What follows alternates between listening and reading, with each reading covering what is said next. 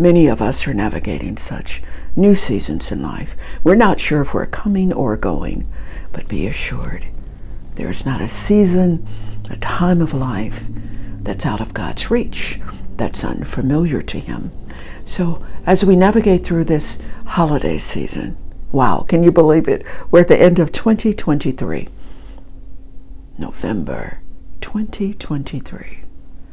Moving forward with hope, possibility, and prayer for one another, for ourselves, for loved ones. As you cross into the next phase of living and being, don't be afraid to release what's not serving you, what's not beneficial for your overall well being. And remember, you have all that you need. God is our very present help in time of need. Yes, yes. An insightful moment at stormiesteele.com.